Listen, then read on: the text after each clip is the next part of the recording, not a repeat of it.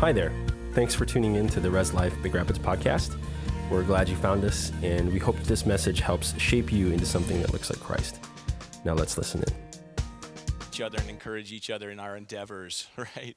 And so we want the best for Corey, and we want the best for you know for the college kids that are heading out of here. This is probably some of their last weeks here. So if you're a college kid, uh, we love you and thank you for being part of our family. And if you're moving on, our bass player Caleb is uh, is going to be moving on after this year too. He's going to be a police officer in Kalamazoo. He got he's got a job already. So, yeah.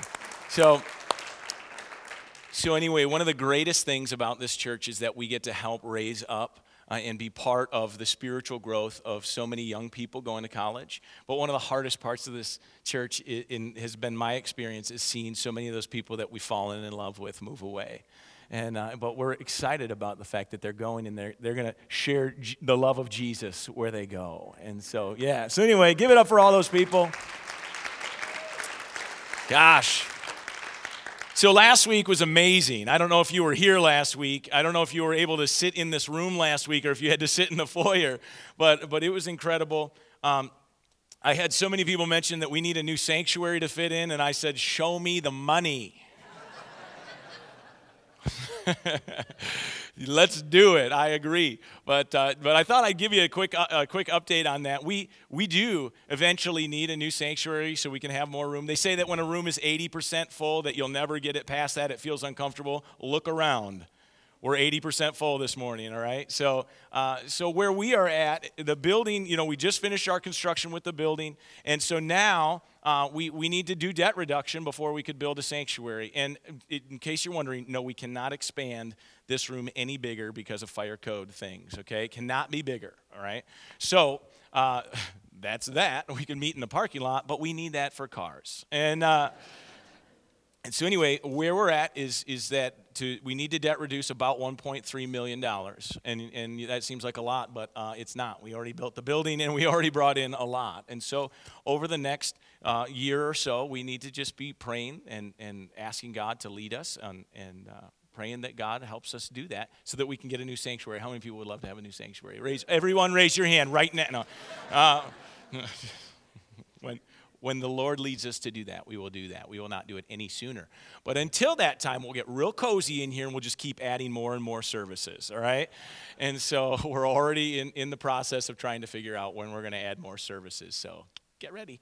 Um, so over the last month, we've been digging into this, uh, this truth, really, about how Jesus and Christianity and God in our society today have become resistible. Everybody say resistible okay? And, and you might you might want to argue that point but the fact of the matter is is it's true. When people hear about christians or christianity or they get invited to church their first thing that they want to do if they're if they're an unbeliever or a post-christian person a person who's been in church before and isn't anymore they want to resist because of a lot of different reasons okay? And one of the big reasons we've talked about really for for almost four weeks now is is this idea of, how, how do we reconcile the God of the Old Testament with the God that we read about in the New Testament. And the God in the Old T seems really mean. Like he seems like the kind of, like like that that he's harsh. He's he's mean. Um, there's there's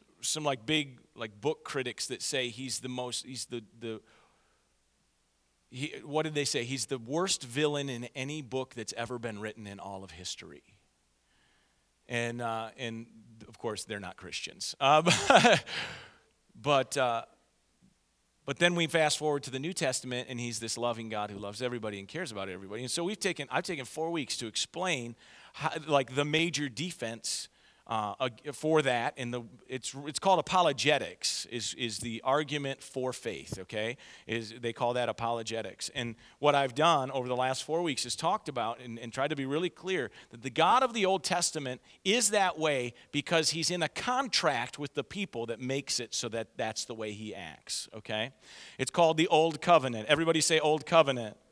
Okay, that's the first half of your Bible. Your Bible says Old Testament, but really it's labeled that, and, and the Old came from the original terminology, which was Old Covenant. The Old Testament is talking about an old agreement that God had with the Israelites. And so God is acting justly and fairly within the context of the agreement that he has with Israel.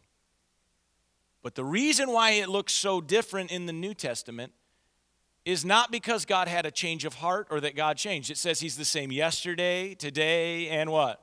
Forever. So it is the same God who did the same did those things in the Old Testament, but what has changed is not God. What has changed is the agreement or the covenant that we have with God. See, the people in the Old Testament agreed to be part of that covenant that caused so many things to go good and bad for them. And we have the opportunity to be part of a new agreement that Jesus brings, that Jesus introduced when he died on the cross but didn't stay dead, right? He defeated the grave and he rose again. And he did that so that we could have access to a new agreement. Everybody say new agreement. And this new agreement is one where we get to access the full love of the Father through Christ. Okay? He's the same God, He's never changed. The Old Testament's still good. We can learn from that. In fact, uh, you didn't get saved because of the Old Testament. You got saved because of the New Testament. Uh, but once you got saved, you really became intrigued with the Old Testament, right? And, you, and, and it, it's an incredible guidebook or GPS for how to live within the context of the New Covenant, but it's still the Old Covenant, okay? So this is the argument and, and the apologetic that I brought, the defense for God that I brought for four weeks. And so today I want to change gears a little bit because there's other reasons why people don't want to um, don't want to follow Christianity and they resist it. So we should talk about those for a little bit. So, uh, so instead, um, instead of trying to argue about creation and Noah and the ark and all these things we read about in the Old Testament, which I believe are 100% true, and once you become a Christian and you trust God, you read that, it's easy to believe that. That's not hard. That's not a stumbling block. But when you don't believe it in the first place, it's pretty hard to believe, right? Instead of arguing that fact with everybody, instead, we should, we should be fighting for the things that Jesus taught us to do in the new contract, in the new covenant, in the New Testament, okay? So that's what I want to talk about today. What, what we're going to talk about or begin talking about today is this is what does Jesus' new covenant require of me? Okay? Before I get going, why don't we just pray as you're writing down require? So, Father, thank you so much for every person here. Thank you for Corey and 16 years of service, God. Not service to us, service to you, using his gifts and talents. Thank you for all of the people that serve and love you, God. And, and we just pray that as we all serve you, Lord, that we see incredible fruit. We, we see incredible product from our relationship with you of lives being changed and you changing this area to be the way that you need it to be. God, God, I just pray that today we all understand and can grasp the truth that we matter to you and that we mattered enough that you sent Jesus to die on the cross, the greatest sacrifice, and to defeat the grave and rise again so that we could, we could have a relationship with you. God, as we get into your word today, give us ears that hear, hearts that understand, and minds that desire to live like you and to live for you. And so, God, we just give this whole day to you. In Jesus' name, amen. Amen. So, there's another reason why Christianity is really resistible in the world today. Uh, and that reason is you and me.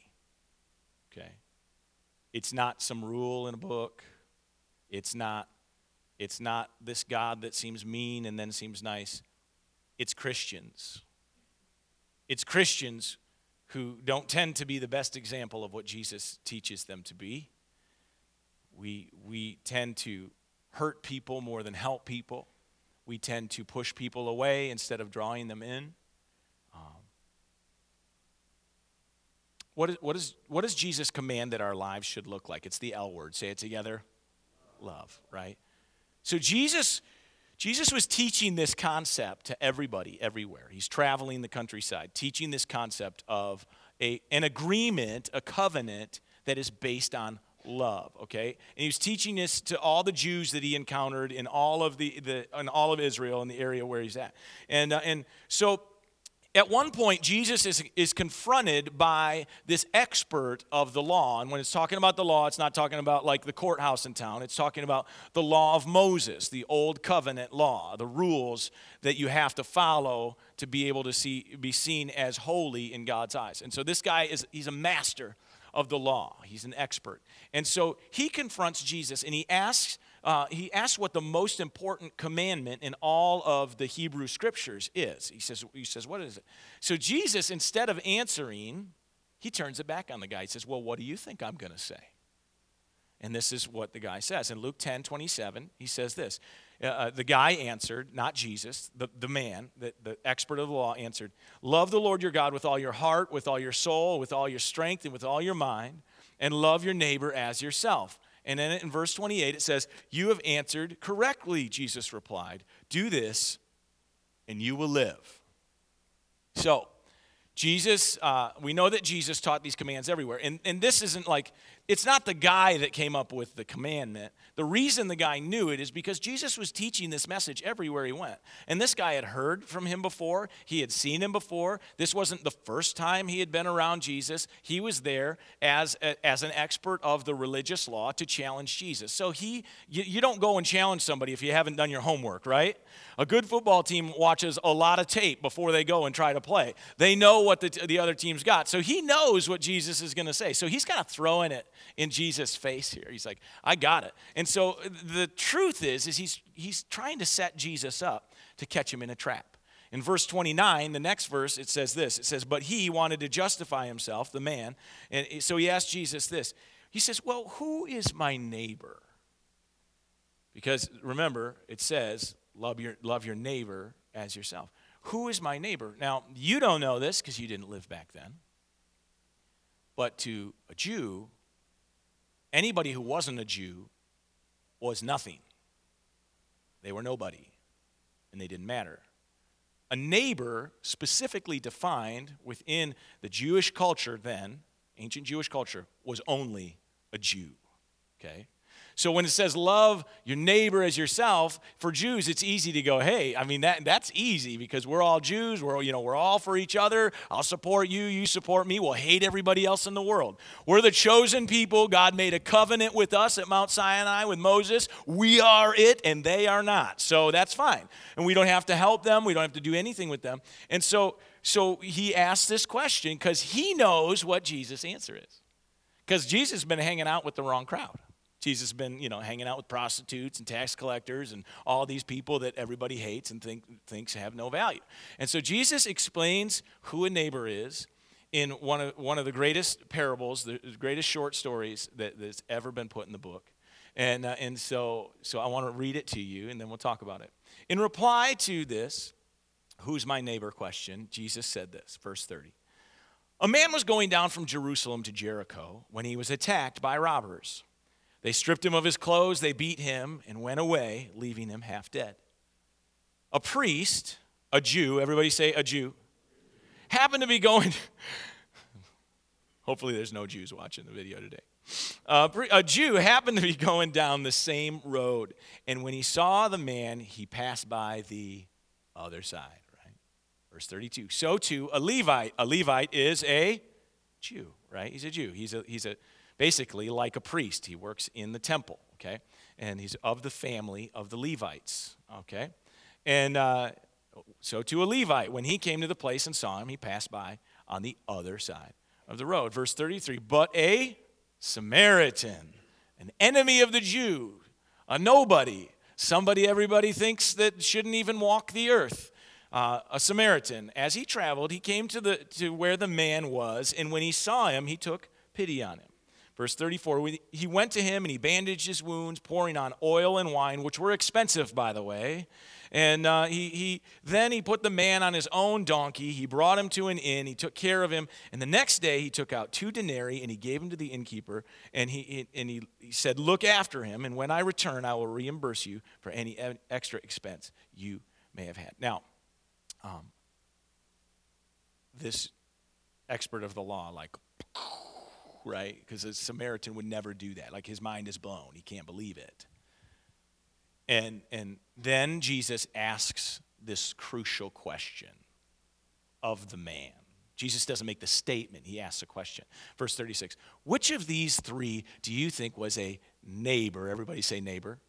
Was a neighbor to the man who fell in the hands of the robbers. robbers. Verse 37 The expert in the law replied, the one who had mercy on him. What, what was that? He wouldn't even say the word Samaritan. He said, the one who had mercy on him. Jesus said, Go and do likewise. This had to be excruciating because, because he's trying to trap Jesus, and Jesus just did an end around and trapped him right there. Like, that's it. It had to just be terrible for him to admit that, that somebody he thought was worthless cared more for the man than somebody who he thought had great value. Jesus revealed that moment that everyone, even your enemy, is your neighbor. So, how are you loving your neighbor? Like, you know, right now there's no snow, your grass is starting to come up. You realize your neighbor's dog has crapped on your yard all winter long. How are you loving your neighbor?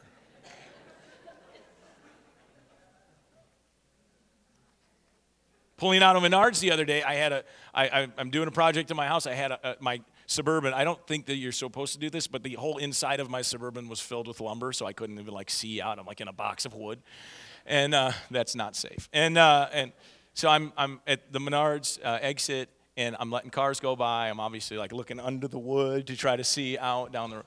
And it's clear, I, but I got to go slow because I got the car loaded down. I don't want them to slide, like go through my windshield.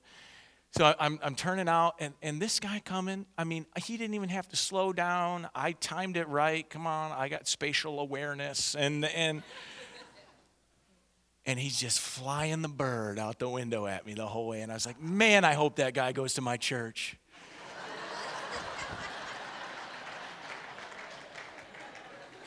like,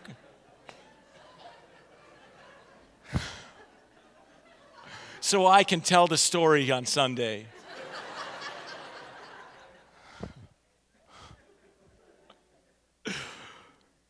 oh, the problem is, statistically speaking, Christians are just as bad as non Christians.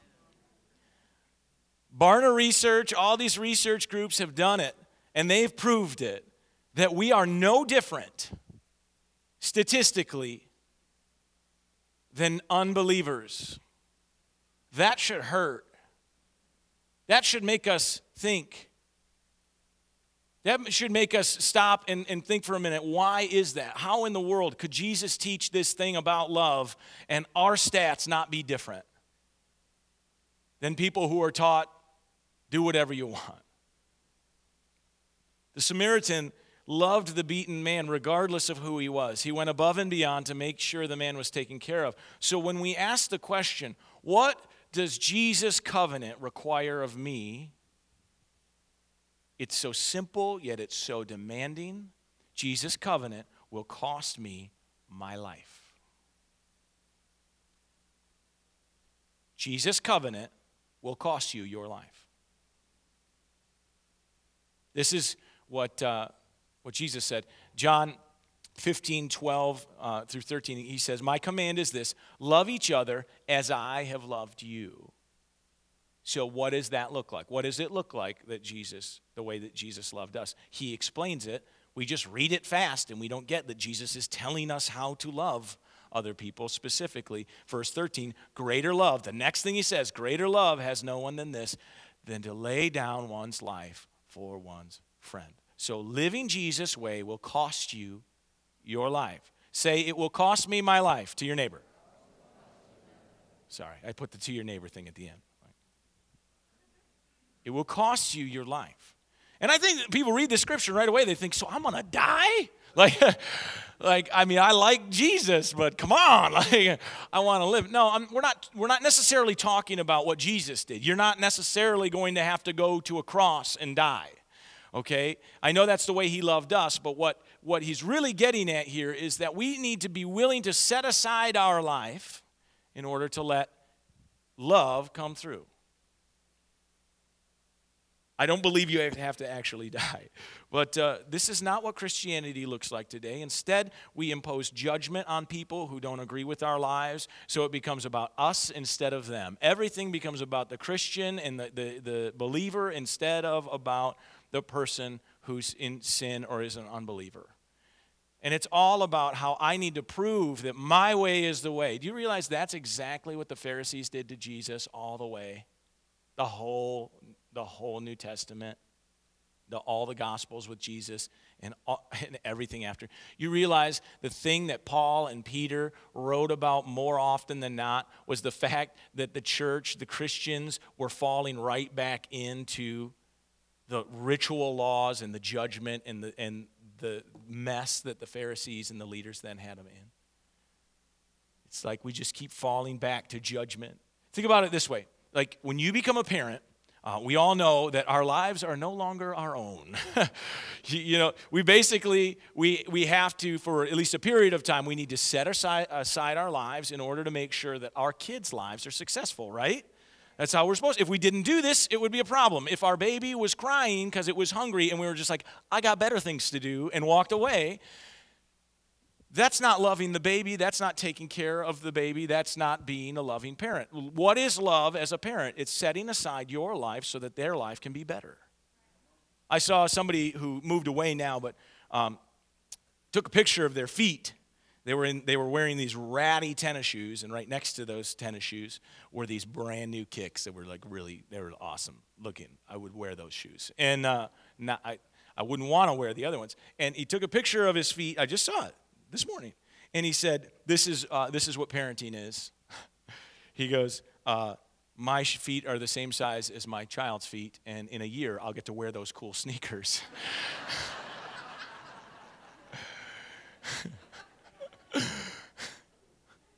so, like setting aside yourself, dying to yourself, laying your life down for somebody else is what Jesus says love really is. We this is what Jesus is telling us about how to love love and live with others, not just our own family, not just our own blood, not just people that go to our church, not just people that we that are part of our tribe, right? But but instead everyone. Jesus says that we need to set aside our lives to love others. Like the Good Samaritan. We need to set aside our lives to love others. The Good Samaritan got off his donkey, he put the man on it, he walked the rest of the way. He used his expensive oils and, and wine to disinfect the wounds and to help uh, help the guy. He's apparently he's a central oiler, and uh, he got to the inn, and he he got the guy there, and he paid for the night that they were there, and he was willing to pay more to take care of a man he didn't even know. He set aside his life for this man he didn't even know. That's what Jesus was saying love really is. So, so why though? Why should we love other people? Why should we do that? What's the point? It's because God loves us all and desires relationship with all of us. I think the hardest thing for us to realize is that God loves the person you hate as much as he loves you. He loves your neighbor whose dog's been in your yard all winter as much as he loves you. He does. And that's hard for us to, to conceptualize. He loves the, the women in New York who are fighting for abortion right now. And their life is as valuable as your life is. But we fail to connect the dots on that because we think, how can they be valuable? Because think of what they're doing. But that's, that's the whole thing about God is that He doesn't care what they're doing, He cares about them. You know, that's why so many churches run homosexuals out of their doors. Because you're not you can't be here. Are you kidding me? Like there's there's no place where I would rather have them than here. Because how are they going to hear about Jesus? We need to love them the same way we love ourselves and love our kids and love our families. And, well, maybe you don't love your family. Don't love them like your family. Uh, we need to, like, like why do we do this? Because, because God said it was us who would be the ones to share the gospel, that we would be the way that He would change the world. God, God didn't, we're not like, I've heard pastors say before, we're not like just an ant farm that God likes to, you know, check in on every now and then. No, he made us because he wants relationship with us. When we read about uh, Adam and Eve in the garden, God, you know, God made Adam and Eve, and then he, it says that he came and he walked with Adam. Like he, it wasn't just like a side project. It wasn't, it wasn't just something that he thought he'd make and check on every now and then. My kids found a duck egg in the woods the other day and brought it home. I was like, well, this is great. And uh, they're like, can we incubate it? So we set up a whole light thing, and, and I think they fried the egg with the light. They had it was so hot. Like we are not that to God, okay? He's not, it's not, we're not an egg under a heat lamp, okay? We, we, are, we are valuable. And as soon, as soon as Adam and Eve fell away, as soon as sin came in, God started a redemption plan because he couldn't wait to walk again with us. That's why it matters to God. That's why it should matter to us, is because, guys, I want to walk with him. I want, I want the, the what, what the end times, you know, the revelation, all that says. I want to live in a place where I can physically walk around with Jesus and God, right? Like, I want that. And I want that because God loves, loves me that much and He loves you that much, and, and we, ha- we have this opportunity to get there. God's plan is to remove the barrier of sin. But that only happens through this new covenant that Jesus was sent to start, this new thing that was all about love. God doesn't keep secrets about that. Jesus even explains it that, that God's, God's transparent about his plan.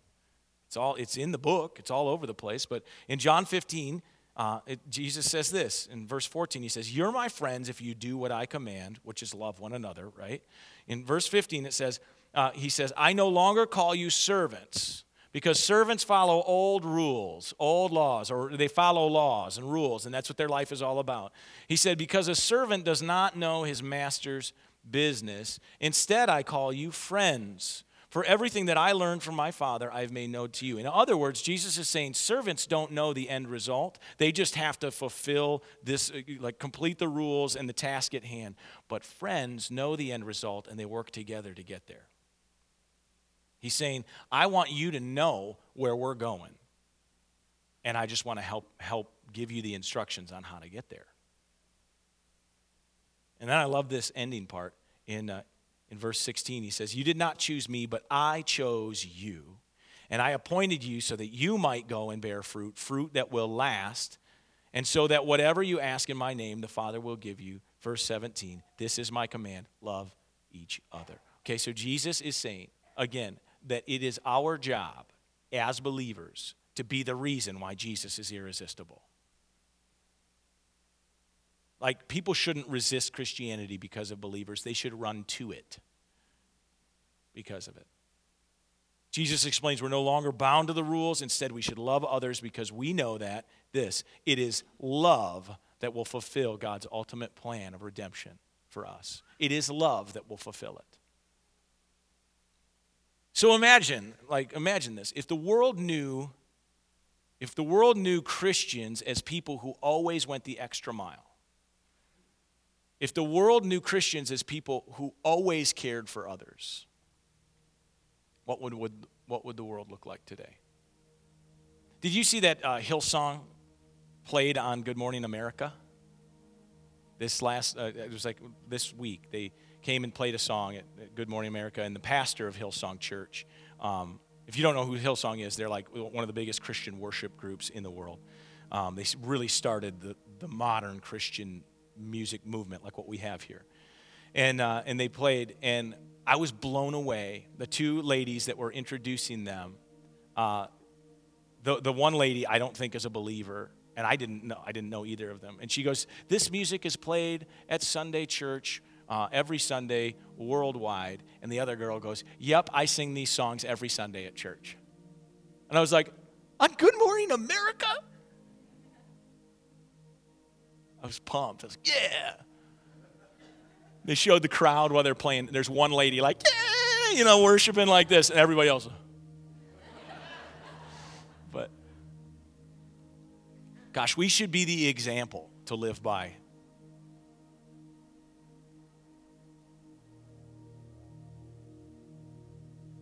Again, if the world, if the world knew Christians as people who went the extra mile to care for others, to love others, uh, people who weren't pushovers, guys. We're not supposed to be pushovers. We're supposed to stand up for love. We're supposed to stand up for love.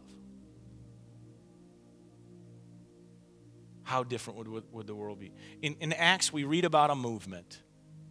So, right after Jesus goes up into heaven, we read about the apostles, we read about a movement that's irresistible we read about a group of people who go out and cover the countryside and love people like crazy. Remember, I told you when I was in Israel, I was amazed how mountainous it was and huge valleys and huge mountains all over. It wasn't like walking, you know, the trail, the, the North End Trail. Like it's not, it wasn't easy. It was hard, but they went from city to city and they did everything they could to show people how valuable they were, how loved they were how much they mattered, not just to them, but to this God, this Jesus who died for them,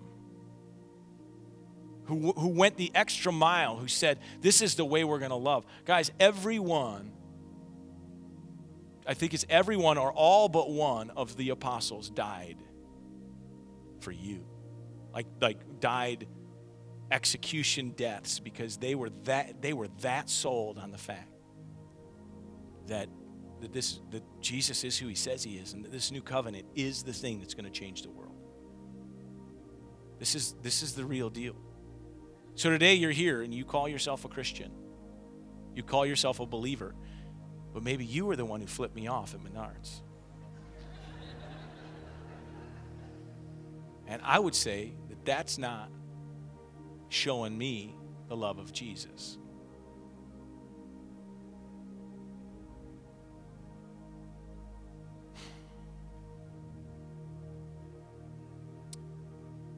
Know what else to say. I think I'm supposed to end right there.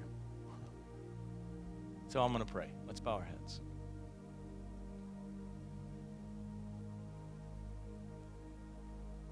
With everybody's head bowed, before I actually pray, just for a minute, take a moment to examine your life and examine your heart.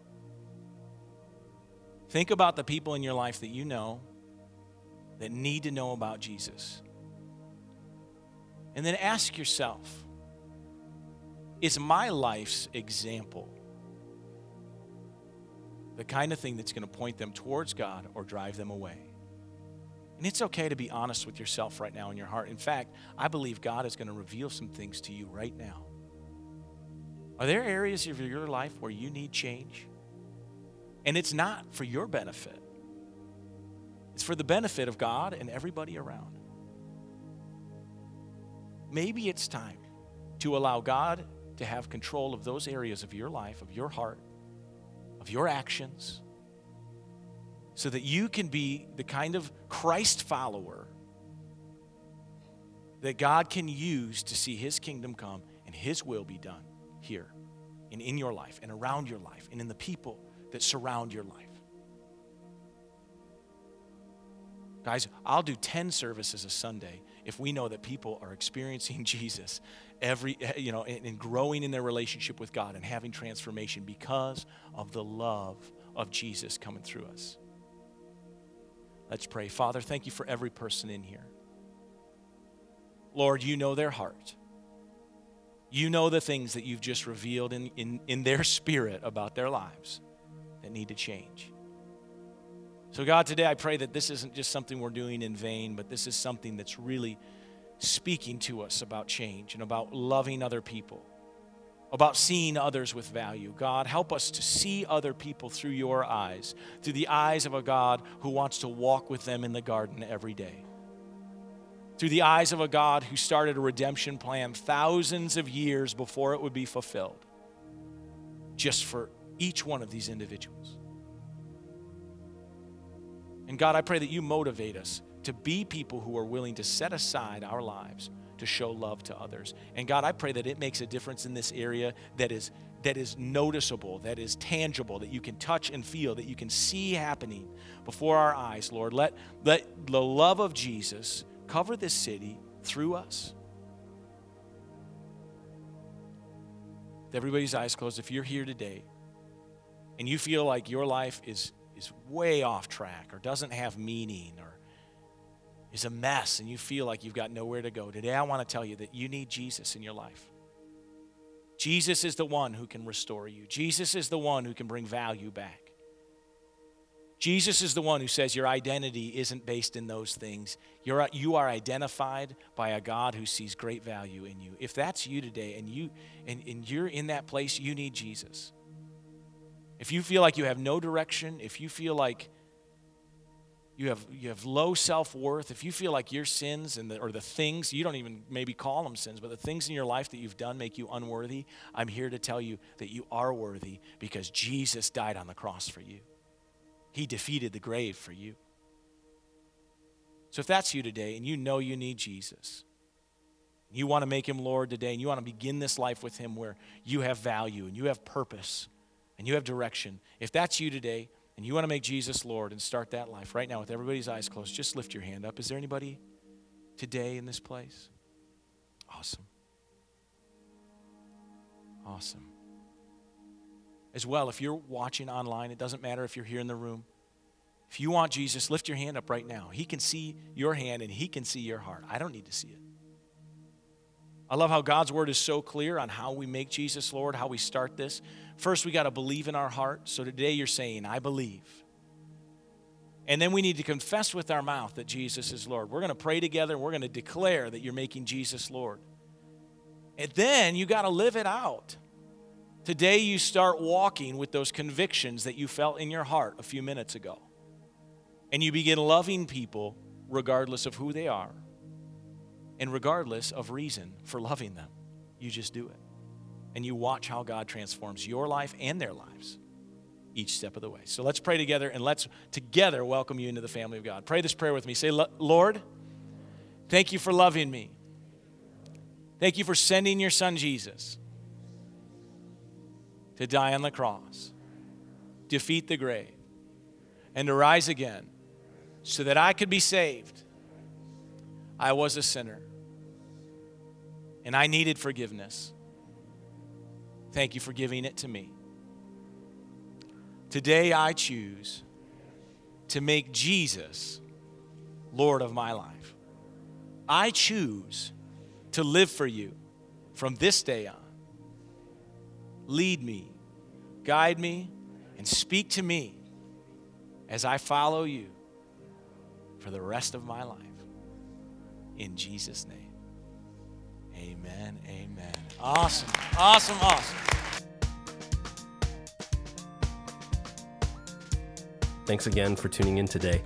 If you'd like to learn more about our church, you can check us out online at rlcbr.org. Be sure to subscribe to this podcast in the iTunes store or your podcast feed. We love you and remember to always reach up, reach in, and reach out. Have a great week.